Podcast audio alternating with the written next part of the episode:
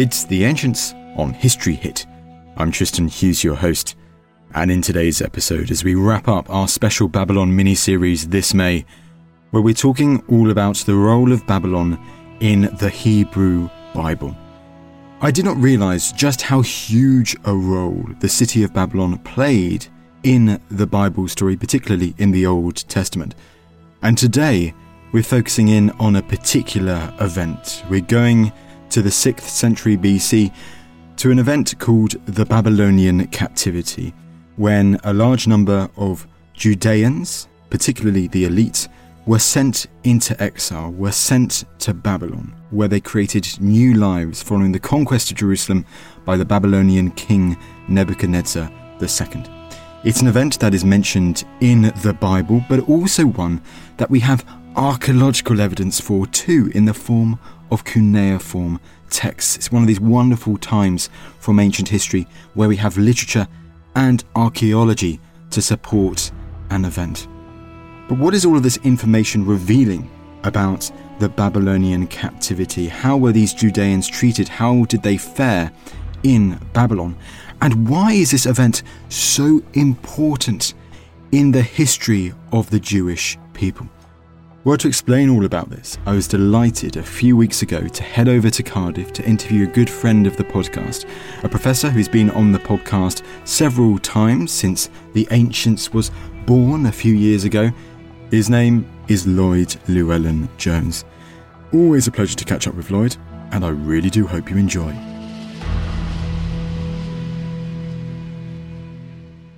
Lloyd, it is wonderful to have you back on the podcast today. Well, I am delighted to be back on it. Thank you very much for inviting me. You're more than welcome. And this is the first time that we're doing it face to face too. Look, so you're a real flesh and blood person. Yeah. It's brilliant. It's really nice. And for quite a topic, yeah. Babylon and the Bible. Mm. I mean, Lloyd, I did not realize just how big a role this city plays in the Old Testament story. It's a massive role. It's huge. And I think it's fair to say without the experience of being in Babylon, the Jews would never have created the Hebrew Bible, the Old Testament, as we know it. It was a definitive moment in the creation of Holy Scripture, but more importantly, it was the definitive moment in which Judaism came into being.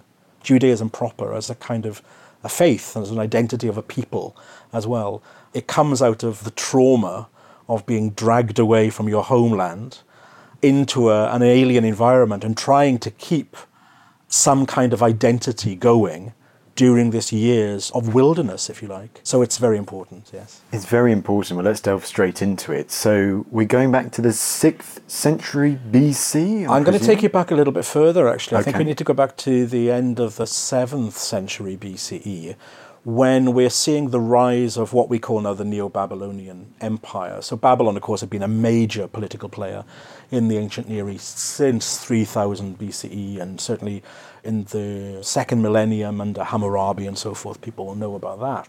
But what we're seeing in this late 7th century is the rise of an imperial sort of ideology of Babylon, drawing extensively on what the Assyrians, who had gone before them, had already created. So essentially taking over the previous colonial territories of the Assyrian Empire.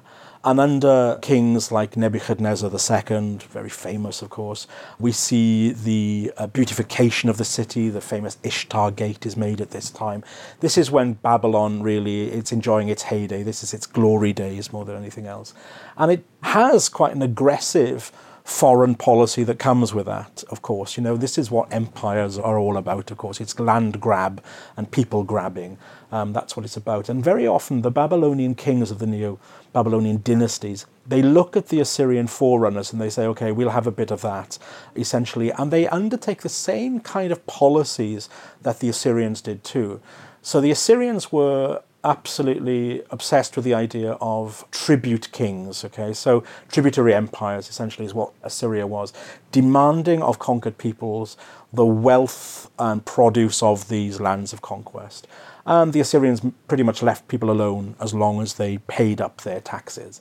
Now the Babylonians follow in that league, and the area that they really look at to extract as much wealth as possible is the area that we call the Levant. So that is from modern day southern Syria throughout the whole of Lebanon into Israel, Palestine, and then down towards the coast of Egypt as well. So this was a very lucrative area.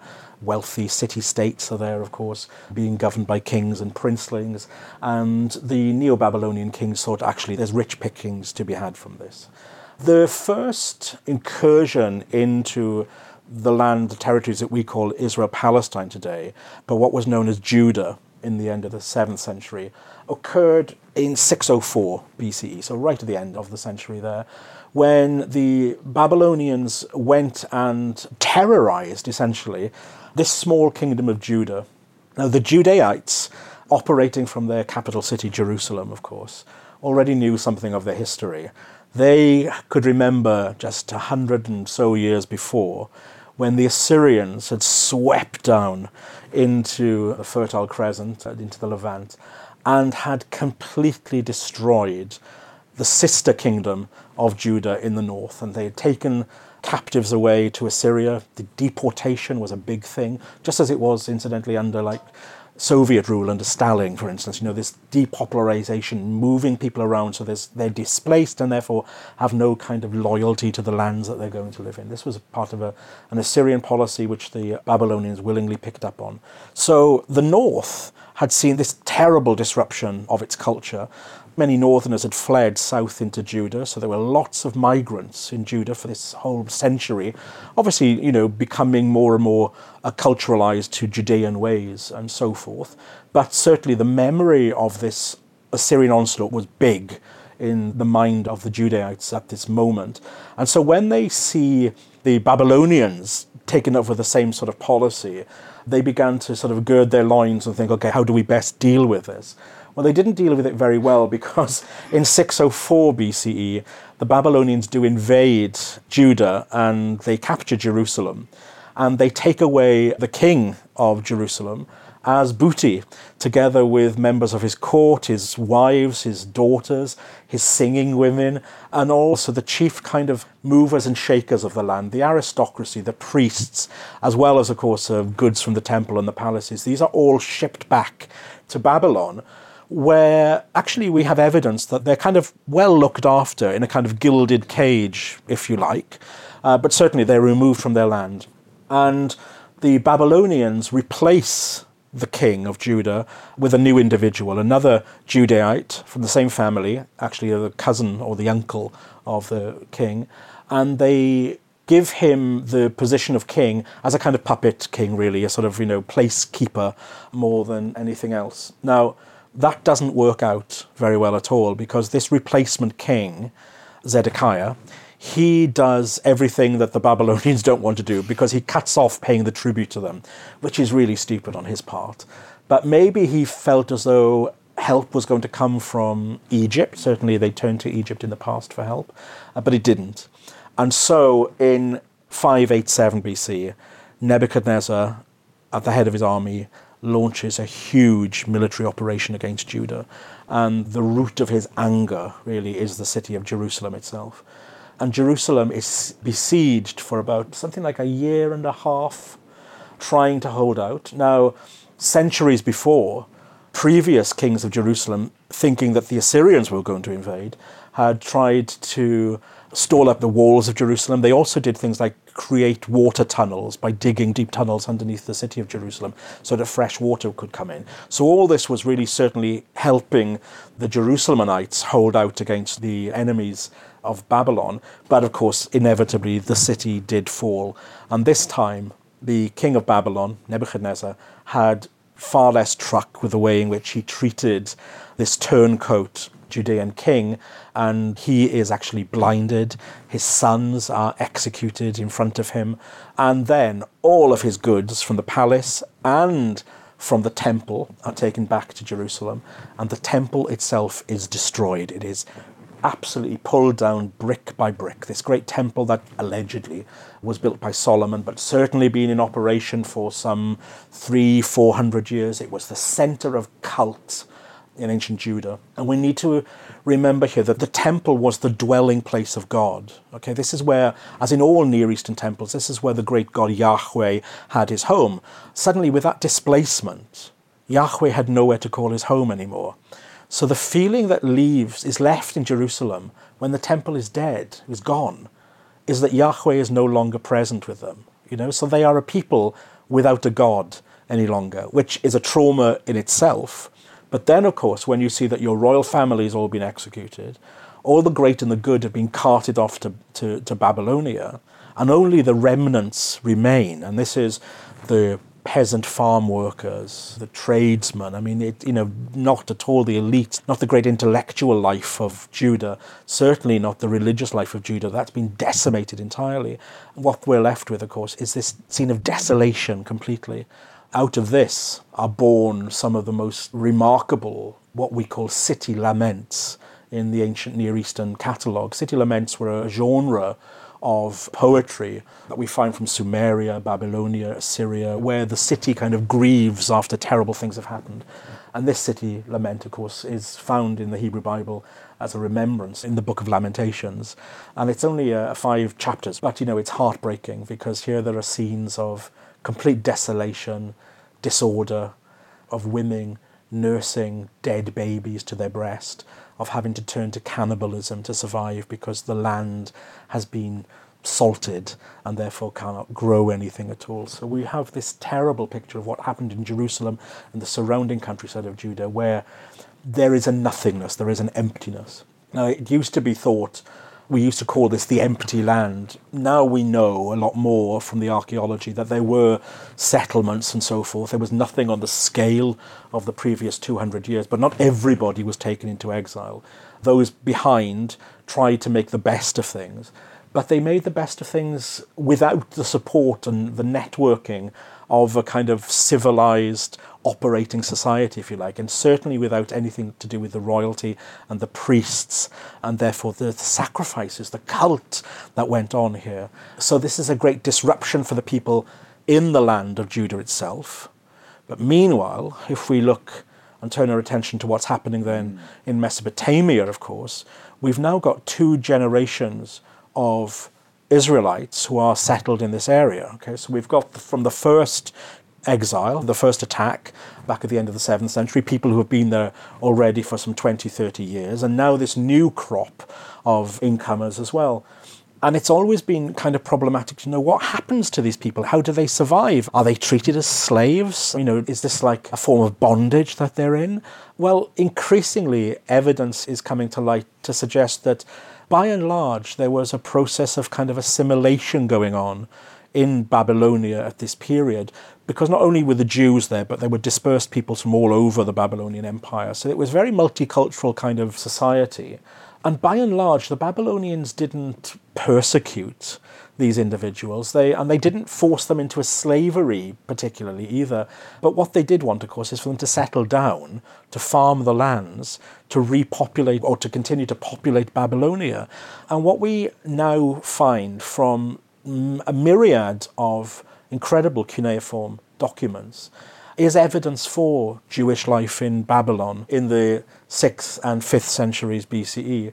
So much so that we can now identify that there was actually what we might think of as a Jewish ghetto in Babylon. It was called Yehudia, which means Jew town, yeah, Jew, Jew suburb, something like that. Uh, Yehudia. Yehud was the Babylonian name for ancient Judah. And we have lots and lots of evidence for the use of theophoric names, so Jewish names. So Yahu is often a compound of these names, you know, so Na- Yahu Ibid, things like that. But also we find that they are intermarrying with Babylonian women.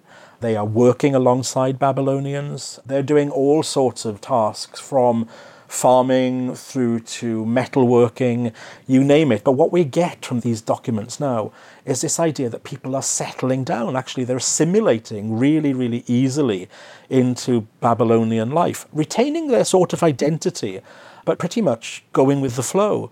And it's interesting to see how this actually coincides with the writings we have from the exilic prophet Ezekiel.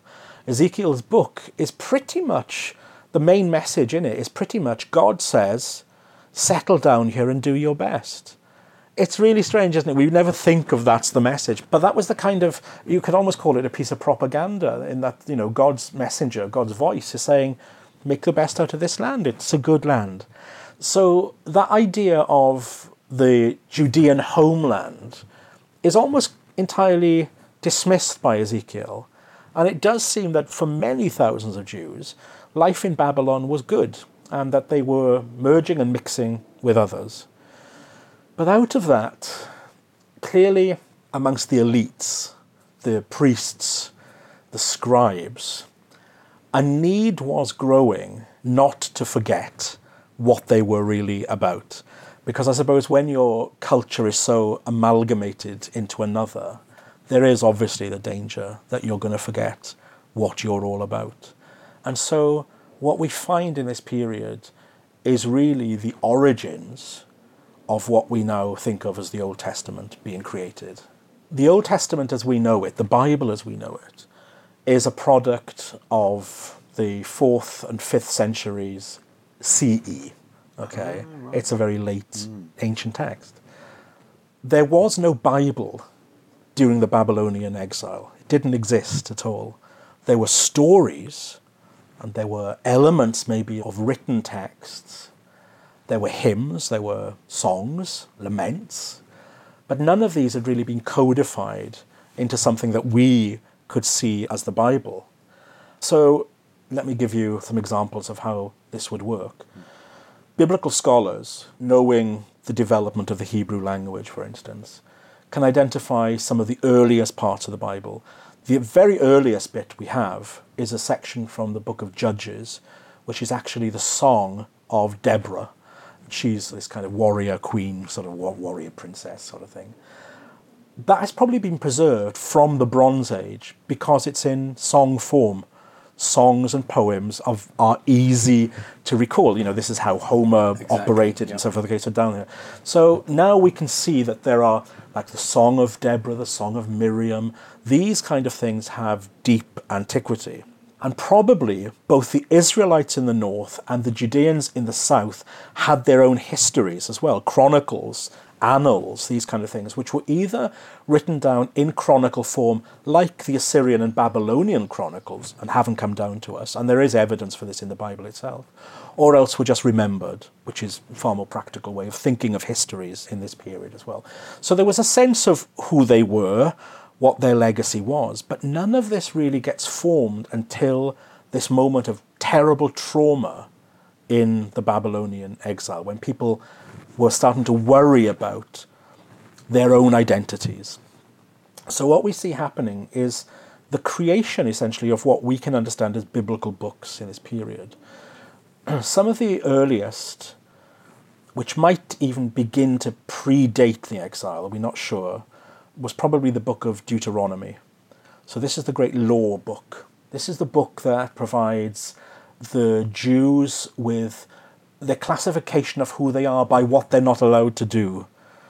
Not allowed to wear certain fibers, not allowed to eat certain animals or see fish or whatever. So, dietary laws, all of this kind of stuff.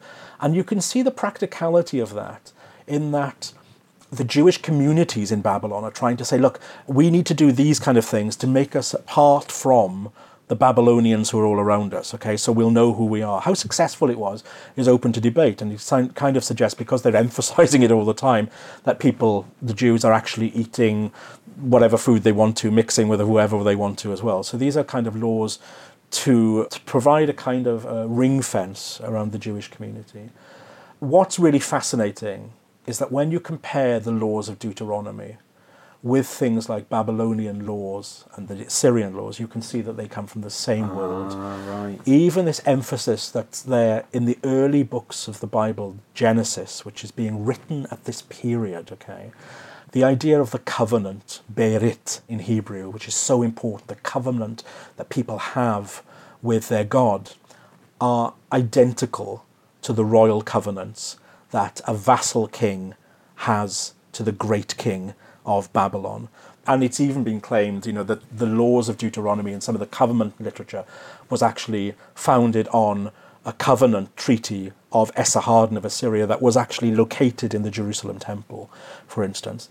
The story of the flood, the Garden of Eden, the Babylonian influence there is omnipresent, as has been recognized since the 19th century. You know, Irving Finkel's you know great mm. book on the flood. It reiterates really what was going on there. All of this is happening during this exile. For me, the most fascinating works that are created at this period are the historical works, so the books of Samuel and the books of Kings. This is the history of Israel and Judah, but written well after the events that they purport to tell. And there, in the history of Judah and Israel, the kings are judged as good or bad by how they worship God, how loyal are they to the Hebrew God. And they're judged all on that completely, you know. And it's almost as though the exiles are trying to think, what has brought us here? What has brought us to this situation? Well, there were some good kings, and if only we'd followed them, it would have been good. But there are so many bad kings that got us into this terrible position, you know. So it's again, just like these treaty covenants, if you turn your back on what the king wants, then you will be punished, essentially. So this is going deep, deep into the psyche of the Jews in Babylonia at this time. And of course, also at this period, this is where they're pouring out some of their most beautiful poetry. The Psalms, of course, is the most important part of the collection. We can identify within the book of Psalms, 150 Psalms are preserved. Some are Bronze Age, much, much earlier, and written down, codified in this period. Some are much later.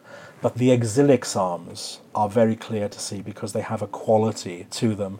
Most famous, I suppose, is Psalm 137, which is known as, of course, by the rivers of Babylon. We sat down and wept. And there the, the psalmists sing about, you know, how can we possibly sing the songs of our God in this foreign land when that's all they want to do is mock us so the story of Psalm 137 by the rivers of Babylon is actually in sharp contrast to what we get in the archaeology of Babylon for this kind of settlement and the vision that we get in Ezekiel as well. So, you know, there's not one sort of narrative here at all. So, there's some people who, who are happy to be in Babylon and, and making the best of it, and there's others, probably the elites, the priests in particular, who are longing to go back because that's all they can do is think about going back. And interestingly, you know, in, in Psalm 137, which is so beautiful. Have you got that psalm in yeah, front of us sure. here? Go on, let's like have a to, look at that. Like yeah, it, you've yeah. been bigging it up as oh, being yeah, so yeah, beautiful. We should, we should do it. We should. It's uh, here we go. By the rivers of Babylon. So, incidentally, just to say, that's a really lovely, beautiful phrase. The actual Hebrew would actually be something like by the river canals of Babylon. Oh, Babylon right, was yes, intersected with course. dozens and dozens and dozens of like shipment canals, essentially. But this is nicer. By the rivers of Babylon, we sat and wept when we remembered Zion. There on the poplars we hung our harps. For there our captors asked for us songs. Our tormentors demanded songs of joy. They said, Sing us one of the songs of Zion. How can we sing the songs of the Lord while in a foreign land? And then they lament. This is all about thinking back to home. If I forget you, Jerusalem, may my right hand forget its skill. May my tongue cling to the roof of my mouth. If I do not remember you, if I do not consider Jerusalem my highest joy. And then it's interesting, it turns very bitter, this psalm. And you know, very often when this psalm is used in synagogue or in uh, churches, we leave out the bits that we don't like, you know, the bits that don't appeal to us so much. But this is how the psalm goes on and finishes. Remember, Lord, what the Edomites did on the day Jerusalem fell. So when the Babylonians came down, the Edomites were helping the Babylonians. Tear it down, they cried. Tear it down to its foundations. Daughter Babylon, doomed to destruction. Happy is the one who repays you according to what you have done to us. In other words, an eye for an eye mentality. And the psalm ends on this really horrible note. Happy is the one who seizes your infants and dashes them against the rocks. Yeah, that's definitely not mentioned Yeah, in church. yeah. You, services, see, you don't get so much Yeah, of that yeah, at wedding services, you know. so, um, but there we are. You know, there's this anger, this bitterness as well. So there's it's very much a multifaceted vision of what it means to be away from the Holy Land going on in this period. The settled and the clearly the unsettled by this. But what's incredible about it is this way in which suddenly the life or a history and an understanding what it means to be Jewish is clearly fermenting here. And perhaps one of the most remarkable things that comes out of this is the creation of the stories of the Pentateuch, the five books of Moses. So the stories of Abraham, who comes from Babylonia originally, of course, and then goes over to the Promised Land, and of the patriarchs, but in particular the story of Moses and the exile in Egypt.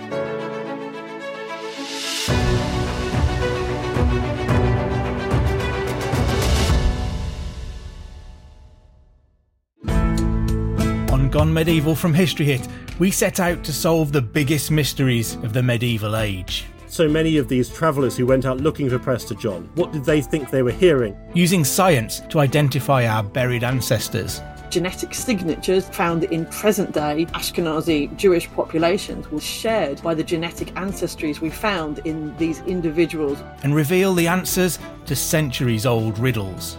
I stand up straight in a bed, I'm hairy at my base, and I make the ladies cry. The solution is an onion. I'm Matt Lewis, and every Tuesday and Friday you can join me to travel the medieval world in search of the stories you haven't heard and to get under the skins of the ones you have. Gone Medieval from History Hit, twice a week, every week. Listen and follow on Apple, Spotify, or wherever you get your podcasts.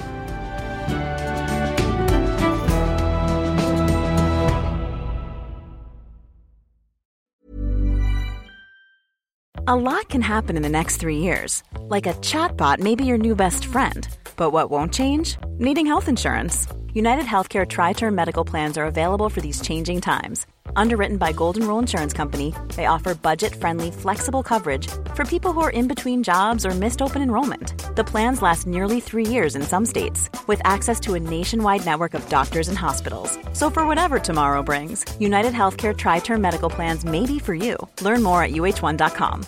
Hey, I'm Ryan Reynolds. At Mint Mobile, we like to do the opposite of what Big Wireless does. They charge you a lot, we charge you a little. So naturally, when they announced they'd be raising their prices due to inflation, we decided to deflate our prices due to not hating you. That's right. We're cutting the price of Mint Unlimited from $30 a month to just $15 a month. Give it a try at mintmobile.com slash switch. $45 upfront for three months plus taxes and fees. Promo rate for new customers for limited time. Unlimited more than 40 gigabytes per month. Slows. Full terms at mintmobile.com. There's never been a faster or easier way to start your weight loss journey than with PlushCare. PlushCare accepts most insurance plans and gives you online access to board-certified physicians who can prescribe FDA-approved weight loss medications like Wegovy and Zepbound for those who qualify. Take charge of your health and speak with a board-certified physician about a weight loss plan that's right for you. Get started today at plushcare.com slash weight loss. That's plushcare.com slash weight loss. plushcare.com slash weight loss.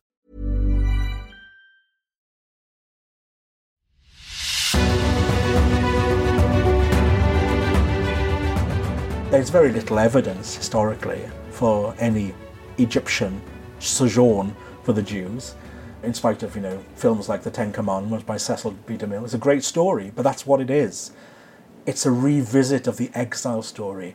It's probably memories of some tribes or some tribal occupation by the Egyptians. Certainly in the Bronze Age, the Egyptians were very problematic for the Hebrew, these Hebrew peoples. But then it's given a, an operatic flavour under these priests and scribes writing in this period. They are in exile and they write about an imagined or at least an amplified exile before when God liberated them, when God sent down his spirit to decimate the populations of the Egyptians. Will this happen again here?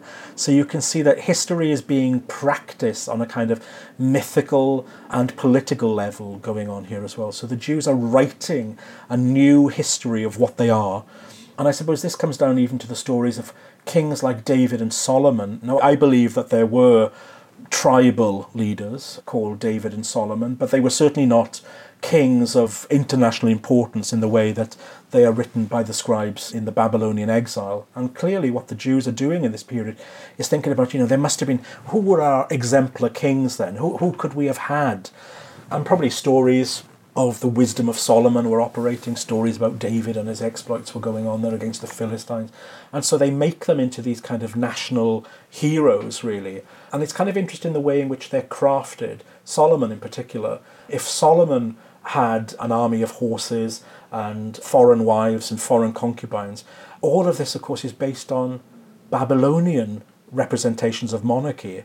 Solomon is essentially a Babylonian or a Mesopotamian style king in a kind of Jewish milieu, I suppose. So it's the creation of Jewish identity and a form of Hebrew history which emerges clearly out of this exile period. And for me, I find that absolutely fascinating.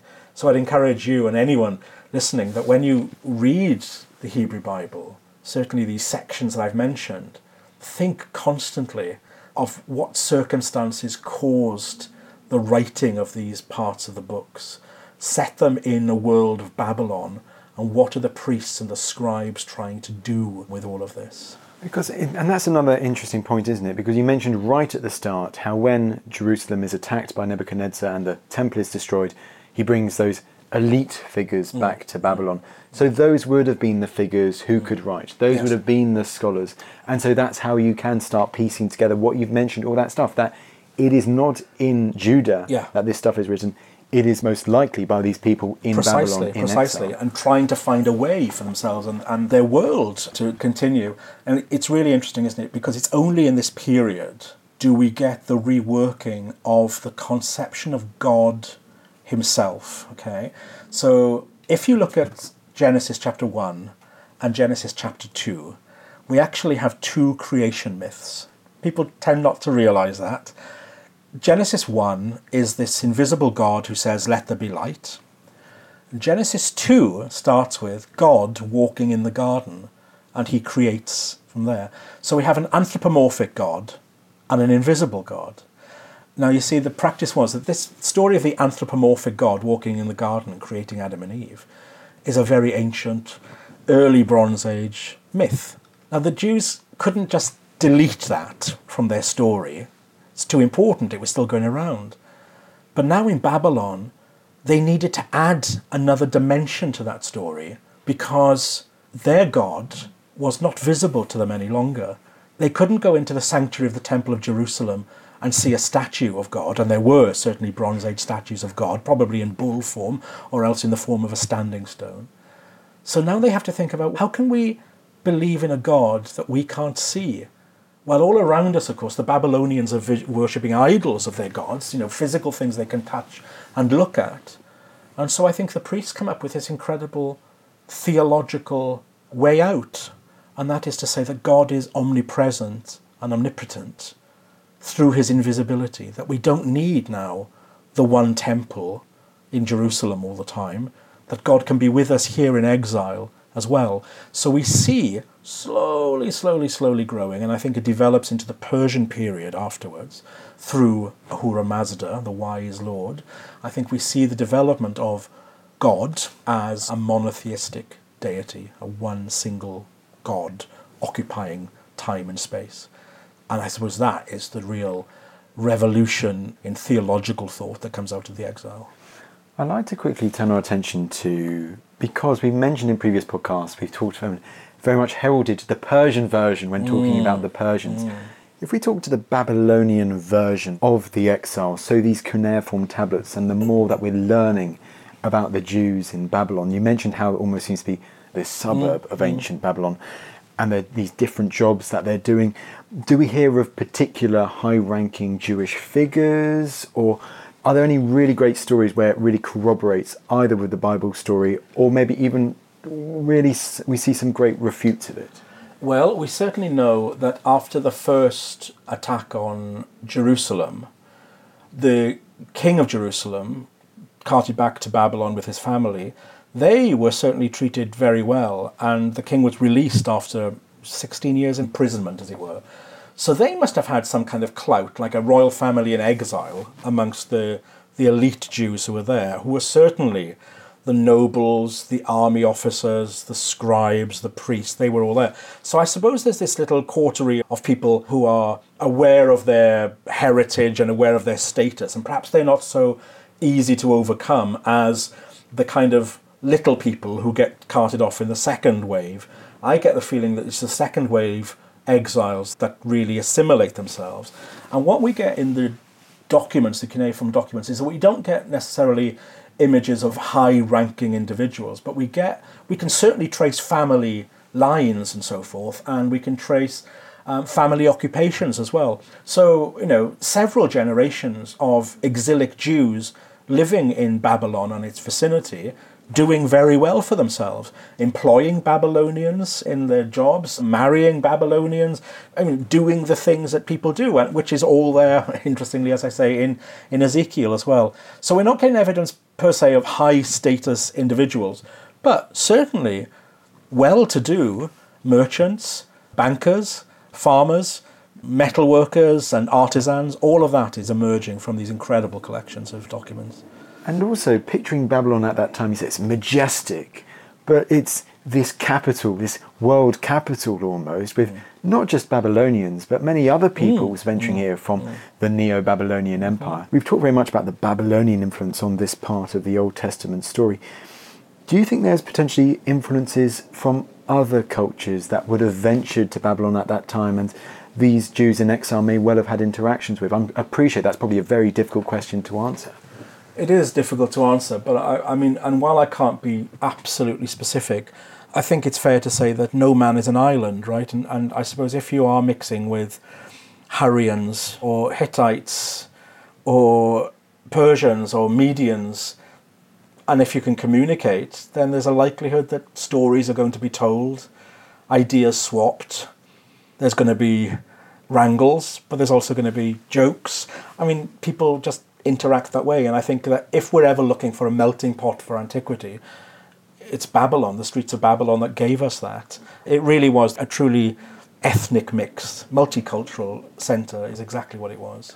Well, I think in the next episode we'll focus on when the Jews return mm. from Babylon. But I mean, how long does this captivity in Babylon last? Well, in theory, it's about 70 years. So that's a good two, two and a half generations. Don't forget, life was shorter in antiquity.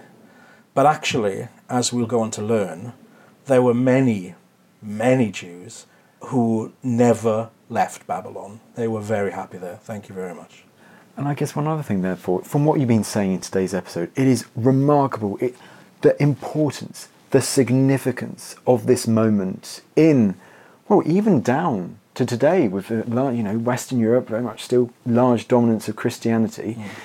How significant this particular moment in ancient Near Eastern Mesopotamian history is in how Christianity, Judaism is today. Mm, absolutely. Well, certainly, I mean, the, the Jewish faith is founded in Babylon, of all places. You know, it, it, it's strange. Think we wouldn't think about that. That's the kernel of what it is. And of course, out of that comes Christianity. And, you know, Babylon is never forgotten in both cultures in later periods as well the story of the Tower of Babel in the Hebrew Bible. That's part of it. Babel, of course, is Babylon.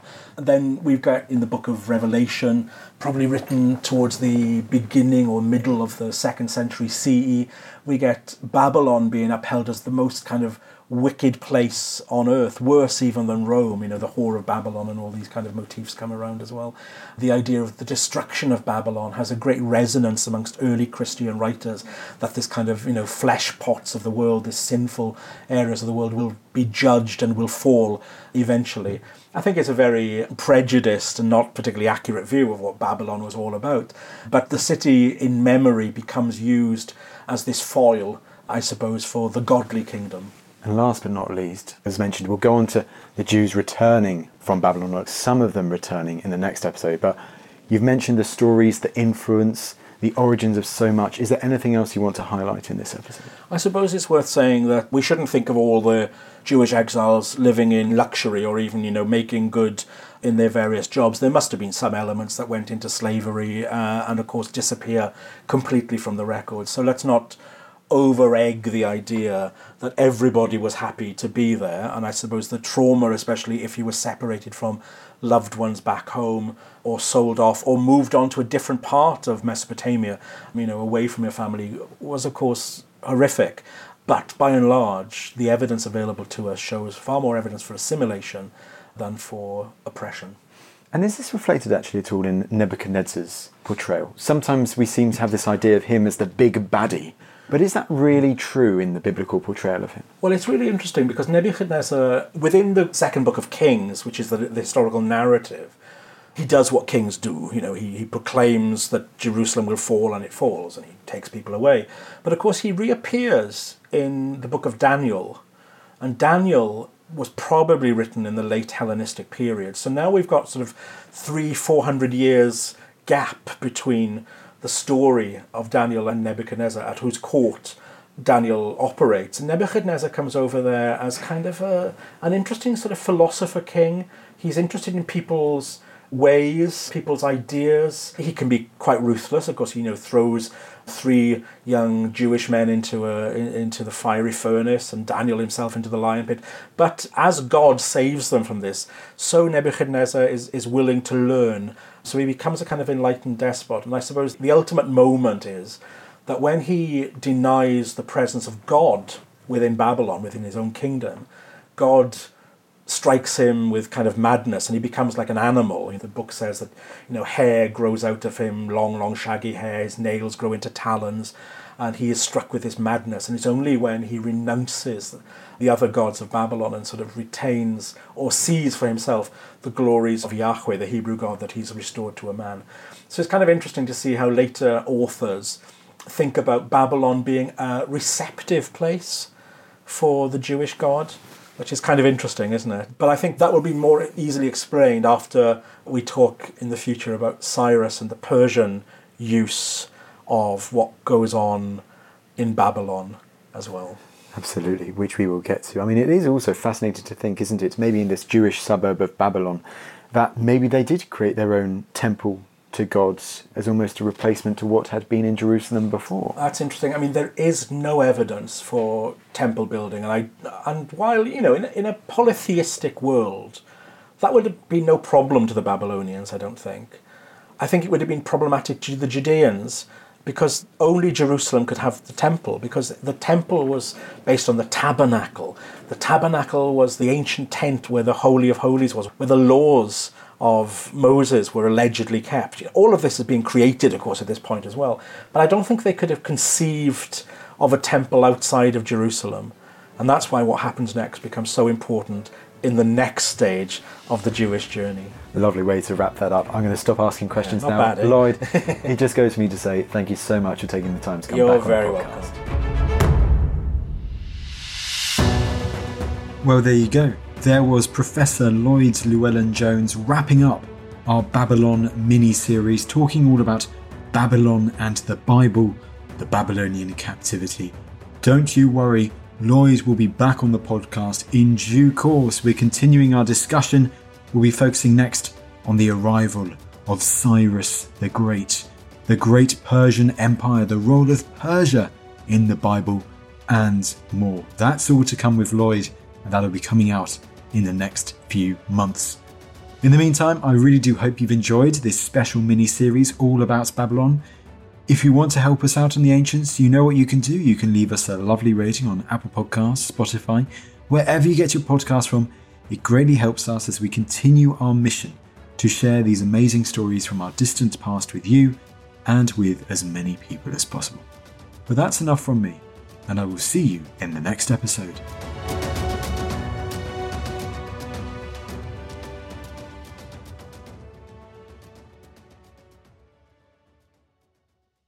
Thank you for listening to this episode of The Ancients. Please follow this show wherever you get your podcasts. It really helps us, and you'll be doing us a big favour.